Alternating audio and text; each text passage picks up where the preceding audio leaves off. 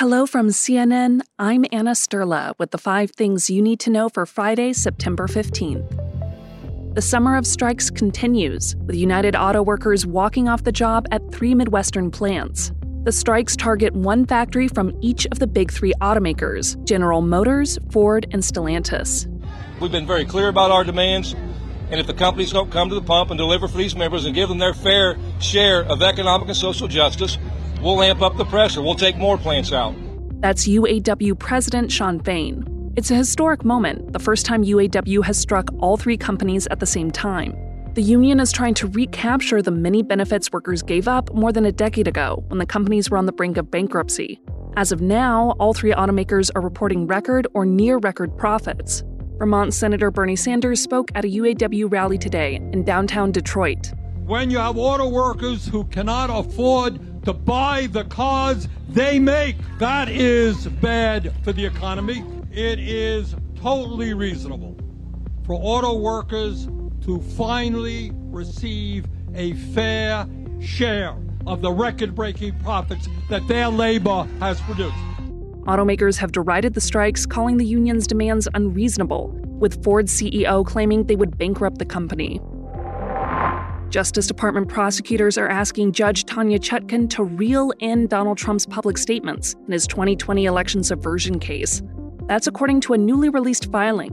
The D O J is asking Chutkan to place a court order on Trump to limit what he can say, arguing that it's necessary to protect the integrity of his trial in March. Trump has already been ordered not to intimidate potential witnesses or talk to them about the facts of the case. Trump responded on social media today, blasting special counsel Jack Smith, alleging the move was politically motivated. C N N's Jessica Schneider has more. This is the special counsel's team laying out really a long list of reasons why they want the judge here to step in immediately and order Donald Trump to stop making these statements, both online and anything he might say in person, that the special counsel really argues could end up intimidating witnesses, as they put in this filing, court officials, or even, crucially here, the jury pool. In just two days, the small Italian island of Lampedusa has seen a massive influx of seven thousand migrants. That's more than the island's original population. Lampedusa has long been a first port of call for people crossing from North Africa. Many of the latest migrants to arrive are fleeing political instability in Tunisia. The International Organization for Migration fears the number of people braving the dangerous journey will rise after catastrophic floods in Libya.